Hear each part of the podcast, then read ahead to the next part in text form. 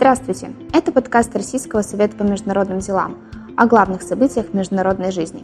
У микрофона Полина Чуприянова. Сегодня в повестке Дня мировой политики существует множество вопросов, связанных с организацией Североатлантического договора.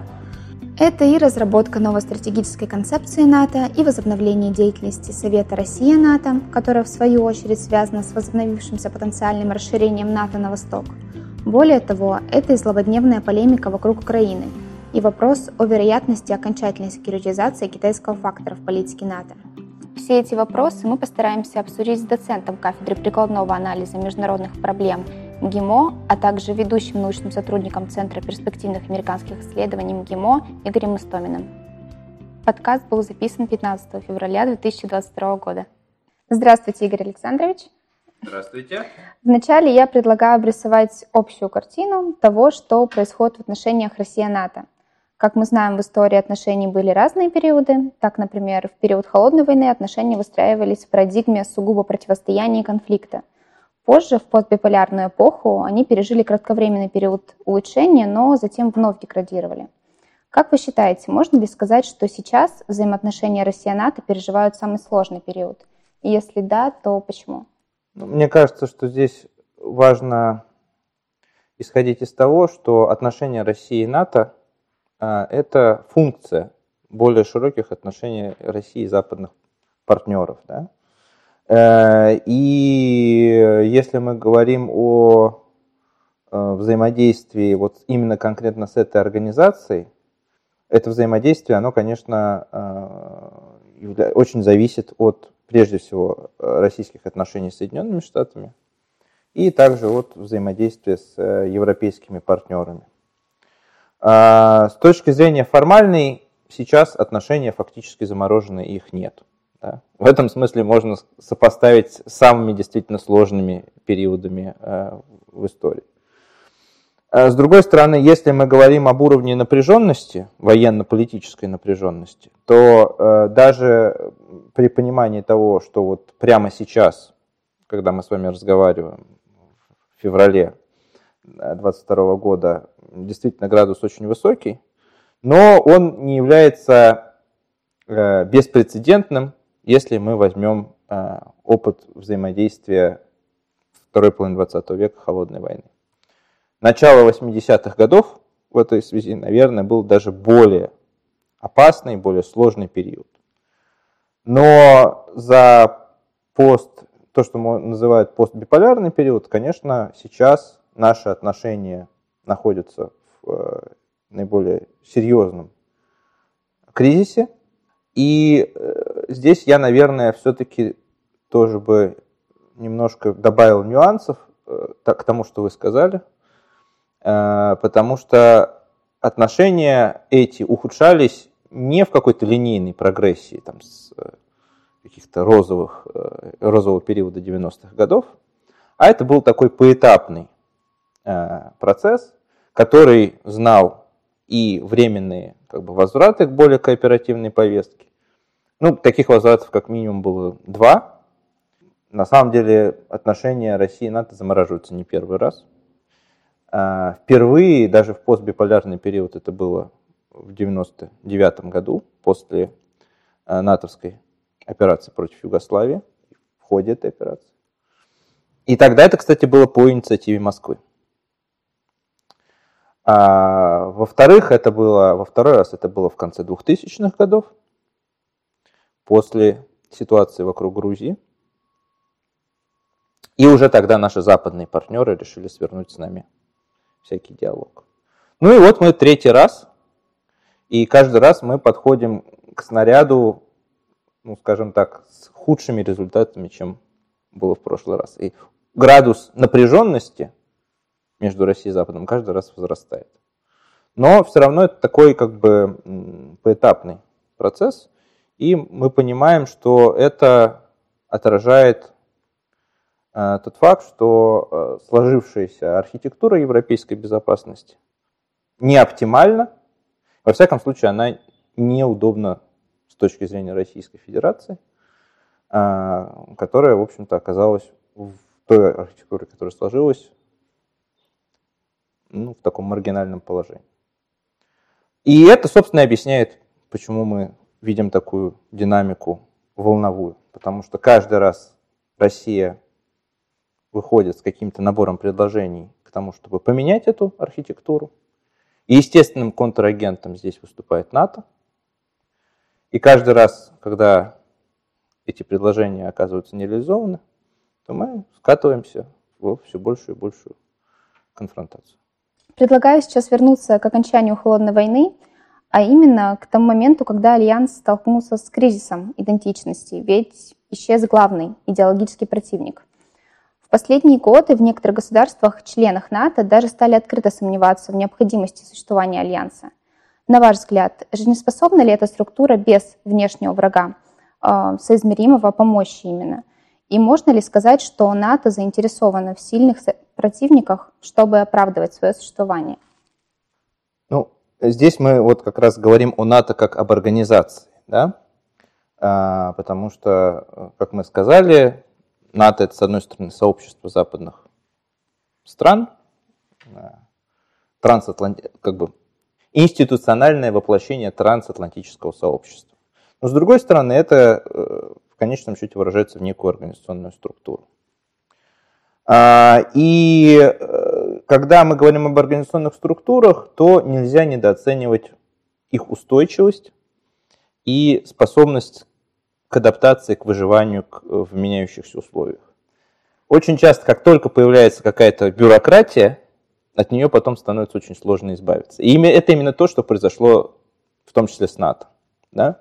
Действительно, вы совершенно э, справедливо заметили, что в начале 90-х годов начинал, была очень большая дискуссия, а зачем вообще оно нужно. Э, было известное э, такое, возникло выражение out of area or out of business.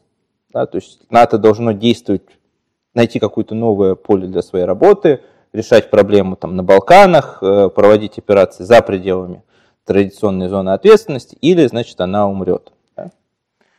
А, но, тем не менее, так как эта бюрократическая структура уже существовала, так как она а, а, выполняла какие-то полезные функции с точки зрения вот скрепления вот этого трансатлантического сообщества, то она была сохранена даже в этот сложный вроде как период, когда не было очевидного противника. И поэтому, конечно, мне кажется, что эм, дискуссии о том, что НАТО может исчезнуть, что НАТО уже значит, не то, они появляются достаточно регулярно. Здесь я сразу вспоминаю, э, например, период начала 2000-х годов, когда был президент э, Джордж Буш-младший в Соединенных Штатах, когда была дискуссия по поводу Ирака, и, значит, вот э, абсолютный такой разлад среди союзников. А, то есть такие кризисы идентичности Североатлантического альянса, они регулярно происходят. Они Эм, отражают действительно существующие противоречия внутри трансатлантического сообщества.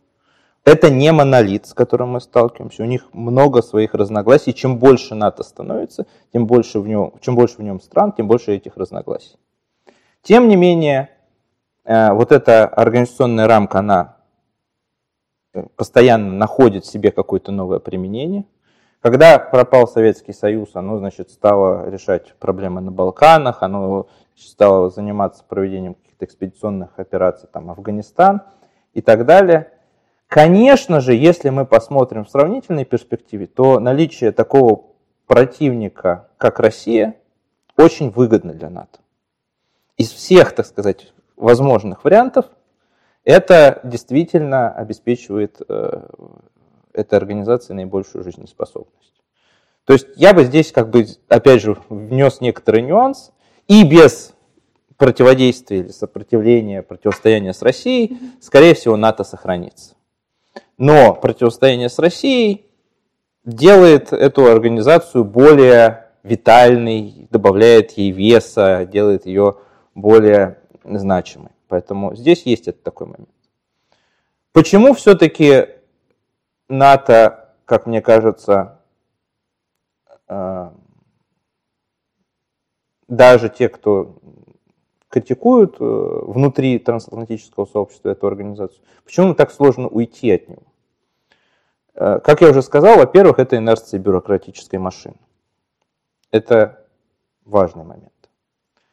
Просто так отказаться от какой-то структуры, которая у вас есть, очень сложно. И мы это знаем тоже э, в своем опыте. Там достаточно посмотреть, например, такой организации, как СНГ, да, которая существует три десятилетия и все время пытается придумать, зачем она продолжает свое существование.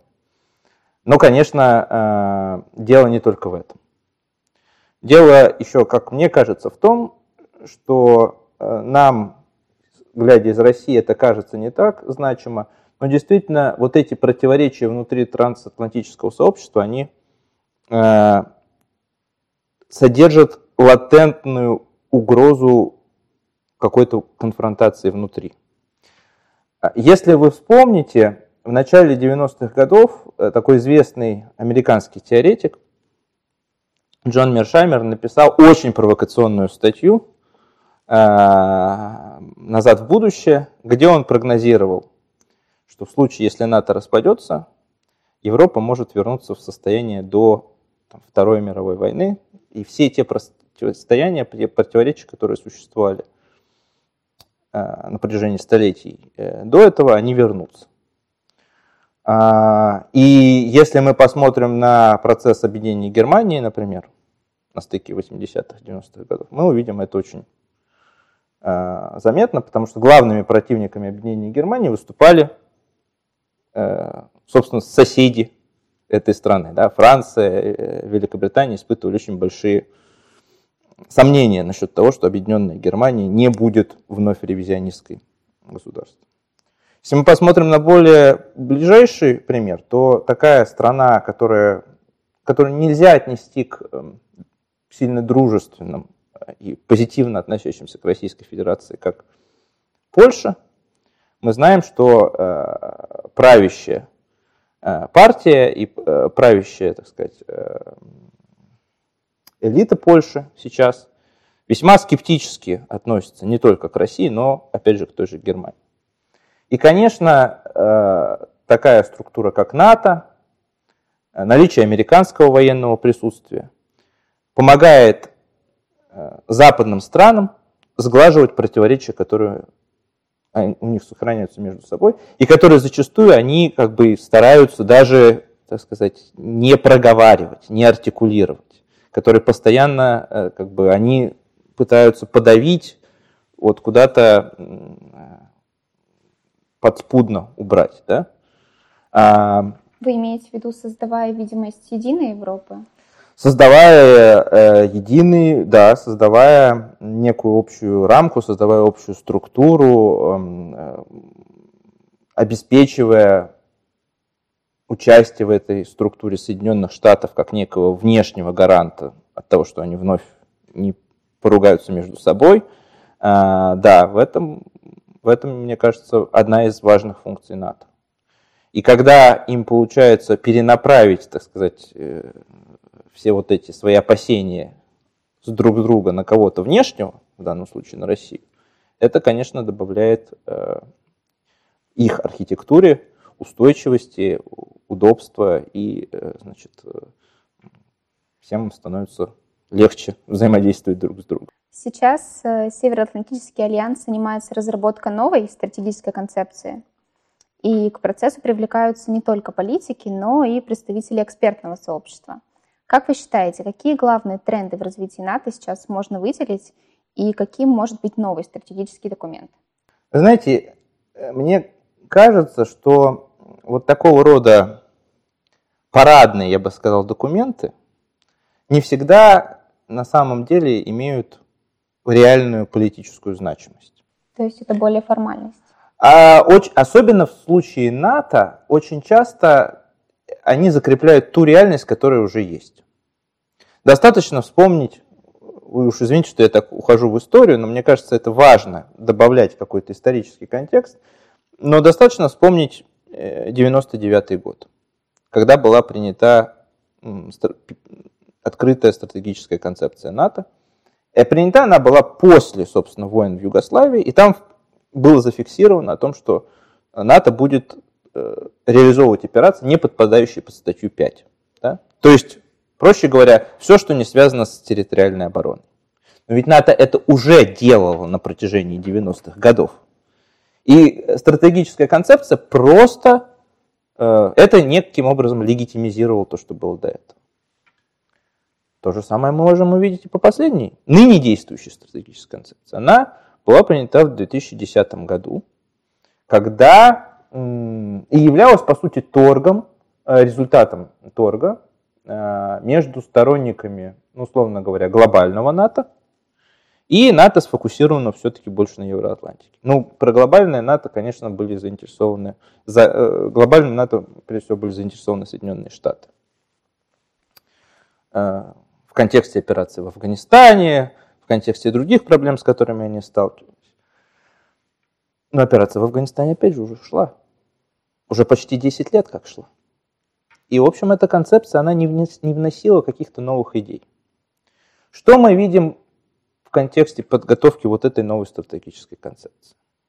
Мы видим, по сути, что она э, призвана будет, по-видимому, еще раз повторить, закрепить и неким образом легитимизировать все те тезисы и принципы, которые сформули... Э, сформированы были в 2014-2016 годах. На самом деле решение саммитов 2014-2016 годов – это и есть новая стратегическая концепция НАТО. Это те документы, в которых было, во-первых, сказано, что значит, э, НАТО переориентируется на задачу территориальной обороны. Во-вторых, то, что Россия является ключевым противником НАТО. В последующем, опять же, на тех же саммитах и в министерских встречах была добавлена проблематика Китая, которая значимость которой растет, и, возможно, о которой мы еще поговорим. Да.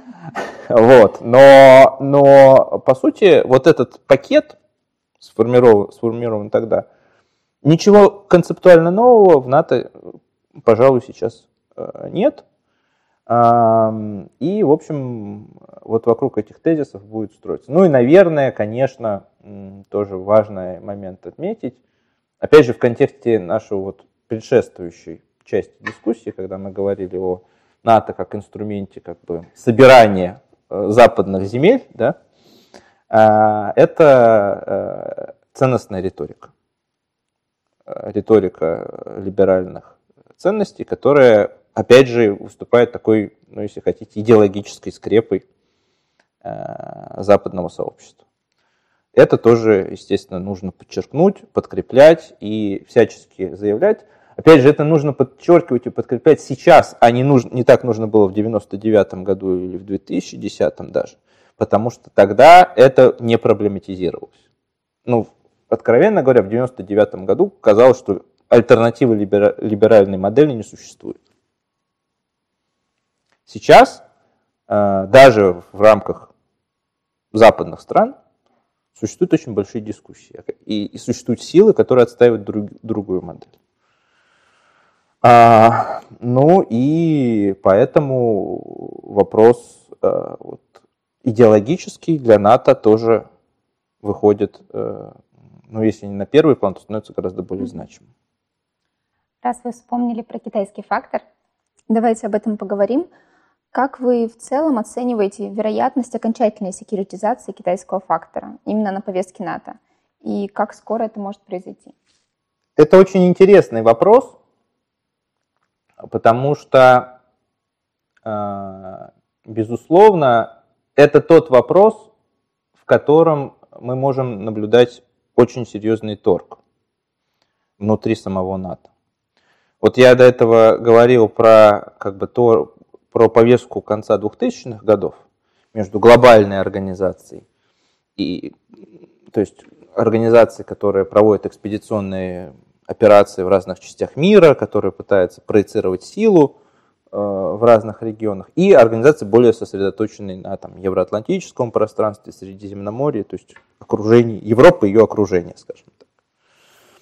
Э, и там как бы выделялись американская позиция и, ну, условно говоря, европейская позиция, хотя Европа сама в этом смысле не является чем-то единым, да, ну, там, условно говоря, Франция, Германия, может быть, отчасти. А сейчас, опять же, мы видим ситуацию такого торга, потому что для Соединенных Штатов, безусловно, значимость Европы объективно снижается. Соединенные Штаты еще, пожалуй, при Обаме определились со своим главным стратегическим конкурентом и противником на долгосрочную перспективу. Это Китайская Народная Республика.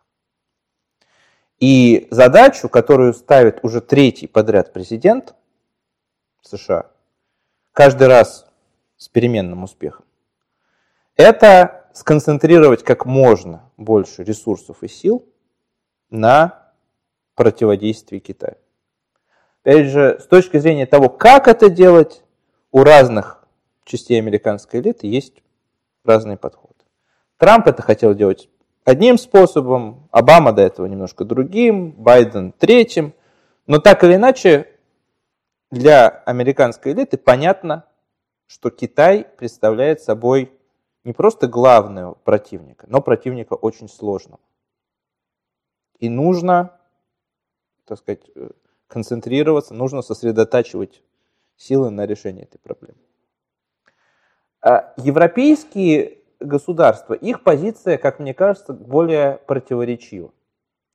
Потому что, конечно, э, здесь играет в том числе и география. Китай для них далек. Китай не представляет сколько-нибудь такой прямой военной угрозы европейским государствам. Ну и, в общем-то, у них нету каких-то серьезных союзных обязательств. Не было до недавнего времени, по крайней мере. В этом э, регионе, да, там, сейчас его по-разному называют, ну, у нас называют Азиатско-Тихоокеанским регионом, да. И также нет серьезных противоречий.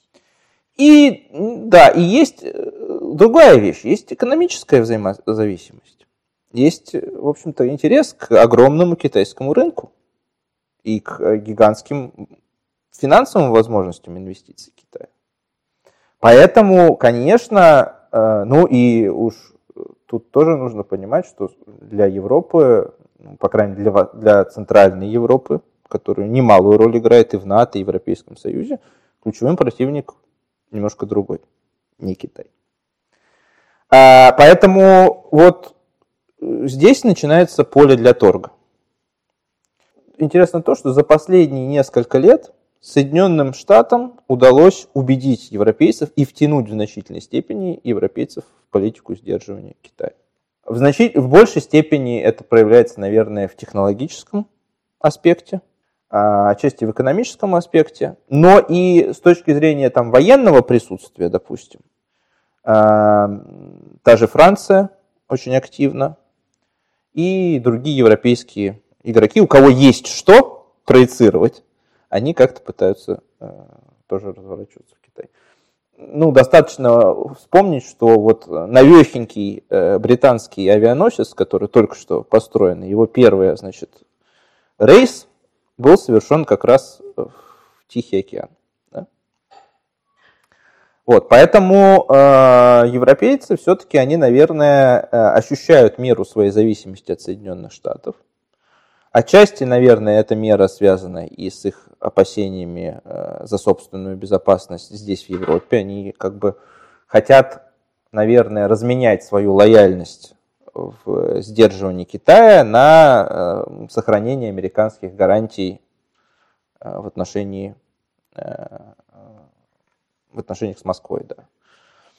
Вот, поэтому здесь как бы есть поле для торга, но, но вот э, динамика, она очень такая однонаправленная, да, в сторону роста акцента на сдерживание Китая и э, восприятие этого как некую нового элемента трансатлантической солидарности. Не такого важного, как э, отношения с Россией, но тоже растущего. И опять же, здесь возникает, я уже завершу, да, довольно долго отвечаю, но э, здесь возникает такая несколько автоматическая стихийная взаимосвязь. Потому что, безусловно, усиление вот этого трансатлантического единства и усиление политики сдерживания России побуждают Россию укреплять связи с Китаем. Укрепление связей России с Китаем э, делают э, работу Соединенных Штатов по мобилизации европейских союзников на сдерживание Китая более простой.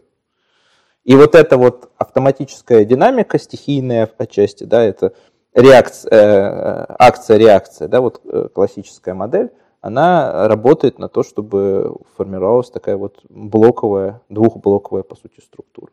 Даже из последних событий заявление Шольца о том, что он готов работать сообща с США и готов даже закрыть проект такой серьезный с Россией, который давно планировался, и он э, непременно важен для Германии, мне кажется, это является прямым доказательством зависимости европейских стран от США.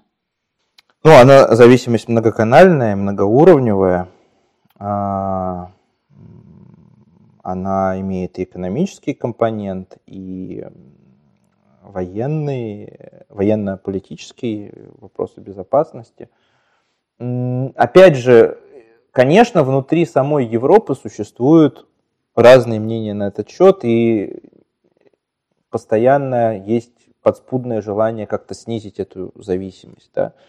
Ну, последние несколько лет все это подходит под маркой стратегической автономии Европейского Союза или стратегической автономии Европы. А, и, ну, опять же, мы можем увидеть, что такая заинтересованность это не первый раз – и европейцы не первый раз говорят, что вот-вот мы сейчас объединимся э, и сможем как-то действовать сообща, и тогда мы будем менее зависимы от Соединенных Штатов. Пока каждый этот раунд заканчивался, я бы не сказал, чтобы сильно удачно.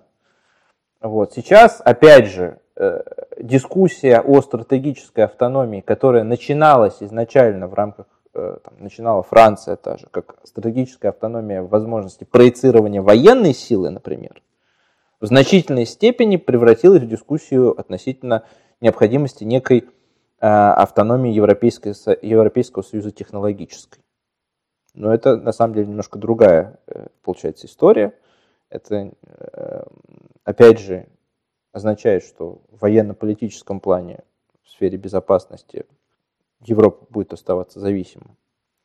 Зарубежная Европа, давайте скажем корректно, да, потому что Россия тоже часть Европы, да. Зарубежная Европа будет оставаться зависимой от Соединенных Штатов, поэтому, ну вот сейчас как бы попытка большую автономию технологическую э, приобрести, чтобы не стать, опять же, придатком либо американского э, комплекса, либо китайского комплекса технологического.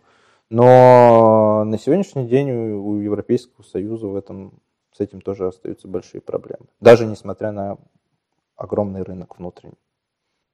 Хорошо. Я предлагаю сейчас обратиться к относительно скорым выборам нового генсека НАТО. Выборы, как мы знаем, придут в сентябре 2022 года, когда Столтенберг должен покинуть свой пост. И в качестве кандидатов называют несколько женщин а именно это экс-премьер-министр Великобритании Тереза Мэй, глава Кабмина Эстонии Кая Калас, а также экс-глава службы внешних связей Евросоюза Федерико Магерини. И, как известно, первые две в периоды трудовой деятельности отличались довольно критическим отношением к России. Как вы считаете, какое влияние на фокус Альянса в ближайшие годы окажет назначение нового генсека из их числа, если, конечно, они будут назначены? и что это значит для непосредственного российского натовского диалога? Я бы не переоценивал значение этого назначения. А, понятно, почему, значит, э, такие кандидаты, да, это связано, опять же, с э, ну, некой э, повесткой необходимости гендерного баланса выстраивания, да, это понятно. Тоже, видимо, будут учитываться вот эти обстоятельства относительно, так сказать, регионального баланса, да, вот долгое время были лицом НАТО был, были представители Северной Европы, да, ну, нужно найти, дать другим регионам, так сказать, э, порулить Да, но генсек НАТО это такой в значительной степени публичное лицо этой организации. А, но организа... НАТО как организация, и это, кстати, представители НАТО всегда подчеркивают, они действуют по поручению и решению государств-членов. Все решения принимаются странами. Поэтому, конечно, отдельные из этих представителей смогут э, более, так сказать, красивое шоу сделать э, с точки зрения, там, допустим, противостояния с Россией. Кто-то, может быть, это будет э, более, так сказать, ну, менее ярко это будет выглядеть. Но мне кажется, что на содержательную повестку это не будет играть большого значения. Этому не надо уделять столь серьезного внимания. И точно, значит, какой-то там вот хороший человек внутри НАТО, даже если он будет очень хороший и очень как бы, про Россию, да, дружественный, настроенный, это ничего не поменяет. как бы, ну, конечно, есть некое, некое влияние этого официального лица, потому, ну, в той степени, в какой публичный имидж действительно важен, да, то есть мне кажется, что важнее тут не то, в какой, какой он будет с точки зрения э, отношения к России, а важнее то, каким все-таки политическим весом будет обладать этот э, политик. А, и насколько он будет профессионален с точки зрения вот управления вот этой бюрократией НАТО и а, взаимодействия между бюрократией и государствами членами. Вот это, мне кажется, более важный вопрос. Опять же, он опять скорее внутренатовский вопрос. Спасибо. И вновь продолжая дискуссию о диалоге Россия-НАТО. На ваш взгляд, а, заседание январское Совета Россия-НАТО – это скорее разовое явление, которое обусловлено обострением отношений, или все-таки существует перспектива возвращения этого формата на регулярной основе? Э, значит, э, Совет Россия-НАТО – это такой барометр отношений какой-то степени между Россией и Западом. Да? Как известно, вот первое, что как только у нас возникают какие-то сложности, первое, что выключают, это Совет Россия-НАТО. А, даже там до введения всяких санкций, до всего остального, значит, первое – заморозить, прекратить. А, январское заседание отражало а, очень конкретные обстоятельства, сложившиеся в конце а, прошлого года, а именно российские требования, выдвинутые, э, сформулированные в э, декабре, о гарантиях безопасности и, по сути, о перестройке архитектуры безопасности в Европе. То есть самое, о которой мы, как говорили, мы говорим регулярно. А, с моей точки зрения, это заседание Совета России и НАТО а, носило больше вспомогательную функцию в начавшемся диалоге. Оно э, в какой степени играло, опять же, такую больше э, символически представительскую функцию. Потому что, э, во-первых, российские инициативы в первую очередь были обращены к Соединенным Штатам, и Россия видит как своего реального контрагента, того, кто может реально дать гарантии безопасности или как-то ответить на российский вопрос, исключительно Соединенные Штаты. Э, и мы очень хорошо видим даже, вот, если посмотреть на, просто посчитать по времени, да? Э, встреча между, в Женеве, да, между представителями российского МИДа и Государственного департамента, это 8 часов напряженных переговоров, плюс еще предваряющий ужин. Один, то есть две стороны – по сути, один на один. Встреча Совета Россия-НАТО это 4, э, в два раза короче, 4 часа. И там должны были выступить все присутствующие э, значит, э, представители, собственно, каждой из натовской страны. Но если даже посмотреть на тайминг, да, очевидно, что содержательных переговоров в таком формате очень сложно вести и с такими как бы временными ограничениями. Поэтому с 2014 года э, то время, в те случаи, когда Совет Россия-НАТО собирался, он некоторое время собирался, он вначале прекратил работу, потом возобновил, потом снова как бы в таком состоянии последние годы литургическом находился. Э, по сути, основная его задача в этот период было обсуждение, опять же, э, военных, военной активности. Э, там, в частности, представлялись планы учений, наши, натовские. То есть мы обсуждали, чтобы, как говорится, слишком сильно друг друга не пугать. Опять же, насколько нужно для решения этого задачи Совет Россия-НАТО, или лучше эта задача решается контактами между военными, это вопрос, на самом деле, требующий такого обсуждения и знания с точки зрения профессионалов, прежде всего военных профессионалов, да, как, как им удобнее друг друга, так сказать, не пугать. А, вот. А, но, значит, какова вероятность возобновления, возвращения этого формата на регулярной основе? А, вот вы спросили. Опять же, здесь можно выделить как бы несколько моментов. Первое – это какова, каковы реалистичные шансы договориться по вот этим изменениям в архитектуре безопасности. Э, сегодня, по большей части, складывается впечатление, что, по крайней мере, на обозримой дистанции договоренность опять не просматривается. Да? То есть, возможно, будет какая-то деэскалация, возможно, мы поставим какие-то новые э, заплатки на этой э, системе, которая не очень устраивает нас и в результате не очень устраивает их, потому что они говорят, ну, мы вас боимся, да, там вы страшные, сейчас что-нибудь откусите, там то Прибалтику, то Украину, то еще непонятно что, да, а, то есть, а на самом деле не устраивает обе стороны, только мы это, как бы, открыто говорим, а они обвиняют а, во всем а, российскую сторону. Да? Вот. Поэтому я думаю, что э, этот совет последние годы, когда он фактически не работал, очень мало что отличалось по сравнению с предшествующим периодом, когда он действительно там собирался. Да?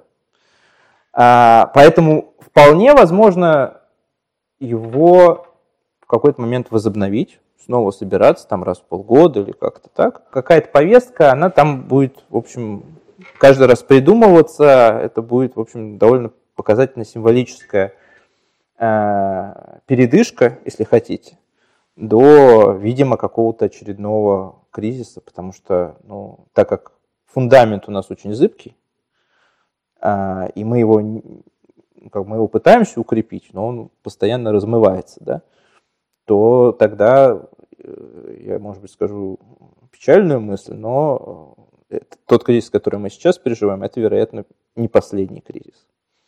И, может быть, даже не самый страшный кризис, который нас ждет. Вот. А, но тогда это будет просто вот такая символическая структура. А, мне не кажется, что сейчас с российской стороны есть большая заинтересованность в этом, в том, чтобы вот возобновлять вот, эту, вот этот символизм. На самом деле, когда создавался Совет Россия-НАТО, Россия на него очень сильно надеялась, и он как раз рассматривался как инструмент того, чтобы преобразовать архитектуру европейской безопасности. Потому что что в конечном счете Россию не устраивает? Россия исходит из того, что результатом развития процессов 90-х, 2000-х годов стало то, что э, она не имеет полноценного места за столом обсуждения европейской тематики. Потому что ОБСЕ не является той, архитек... той структурой, где принимаются реальные решения, где обсуждаются проблемы безопасности. И принимаются решения, например, по поводу применения сил. НАТО претендует на эту роль. А России периодически предлагается какой-то приставной стульчик, на котором бы она сидела и как бы вот, ну, мы вас будем слушать, но все равно будем делать, как, как мы решим. Да? Вот такие предложения выдвигались, допустим, в 90-е, в 2000-е годы. А, и когда появился Совет Россия-НАТО, который заменил предшествующую структуру, которая очевидно была вот таким представным стульчиком, то у России сложилось впечатление, что это будет что-то другое, что это будет серьезно. Потому что первый тезис был, что мы будем не так, как раньше, когда вначале участники НАТО собирались, вырабатывали общую позицию и потом, так сказать, переговаривали, проговаривали с Россией, представляли, по сути, ее России, с которой должна была либо с ней согласиться, ну, либо очень сложно, понимаете, очень сложно повлиять на позицию, которая согласована между другими уже участниками, потому что у них у самих нет гибкости что-то поменять. Совет России НАТО идеологически задумался, что там будут как бы Россия среди всех, один из многих. А, и на равных правах. Но э, результат оказался такой, что все вопросы, так сказать, неудобные для НАТО, они просто из повестки Совета убирались. Формулируясь та повестка, которая, в общем, не затрагивала зачастую значимые вопросы. Когда возникали кризисные ситуации, как, например, в 2008 году или 2014 году Совет закрывался, то есть, по сути, те ожидания, которые были в начале у России, они не были реализованы. Так что сейчас я думаю, что эта структура в той форме, в которой она существует, она не имеет большой ценности. Мне кажется, вопрос должен ставиться по-другому, соответственно. Не можем ли мы вернуться к Совету Россия-НАТО, а можем ли мы придумать что-то, что может заменить Совет Россия-НАТО? Вот это интересный вопрос, большой вопрос и он бы мог быть предметом большой концептуальной дискуссии. И, наконец, подводя итог, хочется задать вопрос, который сейчас интересует многих. А, по вашему мнению, мы обречены на конфронтацию или есть хоть какие-то перспективы, если не к сотрудничеству, то хотя бы к мирному сосуществованию? И если такие перспективы имеются, то за счет чего мы можем преодолеть этот период взаимных обвинений и полного отсутствия доверия? Давайте я начну с оптимистической мысли, а то я вас так все расстраиваю здесь. А, по поводу мирного сосуществования. Вообще-то у нас все-таки по-прежнему мы мирно сосуществуем с НАТО до сих пор. Да. Мы не находимся в состоянии какой-то реальной э, военной конфронации. Да? Жаль, что СМИ считают иначе. Ну, э, СМИ справедливо пишут о том, что у нас имеются действительно противостояние, но это противостояние все-таки политическое. Да? А, любое политическое противостояние, э, конечно, связано с издержками и потерями, но не с такими, как э, прямой вооруженный конфликт. Нынешняя архитектура, я, может быть, выскажу сейчас непопулярную мысль, но мне кажется, что одной из особенностей Европы как региона стало то, что после окончания холодной войны мир перестал быть биполярным, биполярным а Европа биполярной осталась. И эта биполярность, она неравновесная. Фронтир противостояния, безусловно, сместился в результате объединения Германии, распада Варшавского договора, Э, расширения НАТО, да? Но по-прежнему Европа это, в общем, э, регион, где существуют два основных игрока. Это НАТО, воплощающее там западное трансатлантическое общество, и Россия. Э, не хочу принизить субъектность всех остальных игроков, да, и, кстати, это тоже нужно учитывать, что все остальные игроки пытаются в этой архитектуре тоже играть свою роль и зачастую играют ее, ну, скажем так, кто-то играет более успешно, да, мы можем примеры таких традиционных неприсоединившихся государств взять. Кто-то играет так, что вот оказывается в таком положении, как Украина сейчас.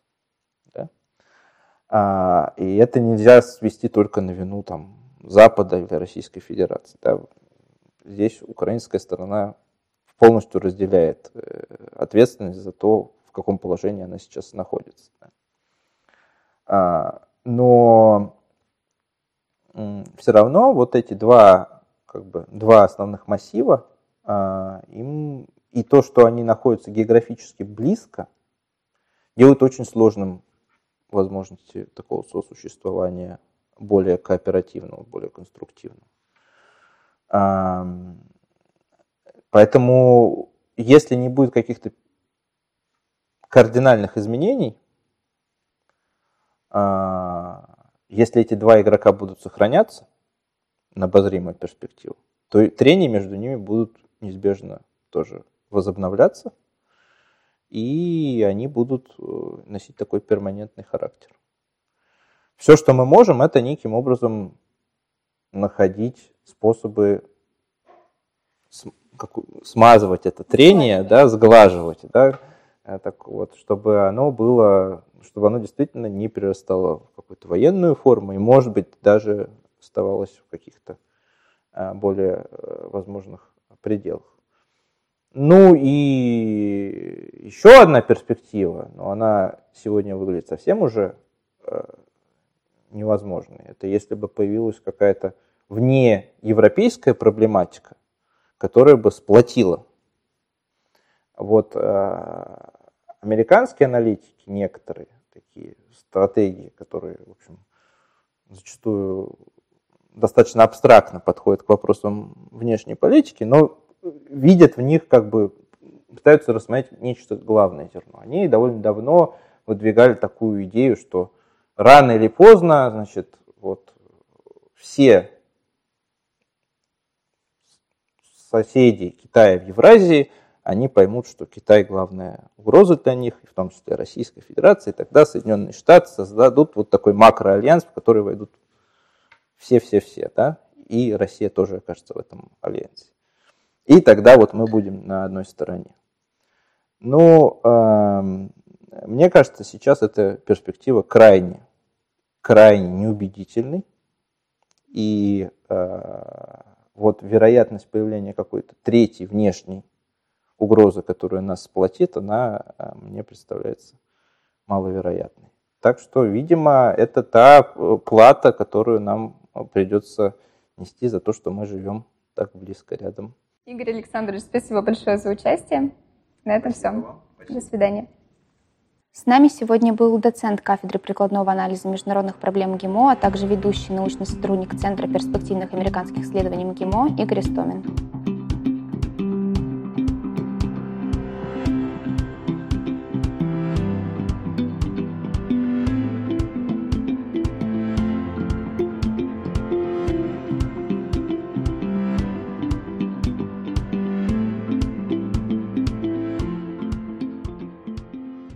Подкаст был записан 15 февраля 2022 года.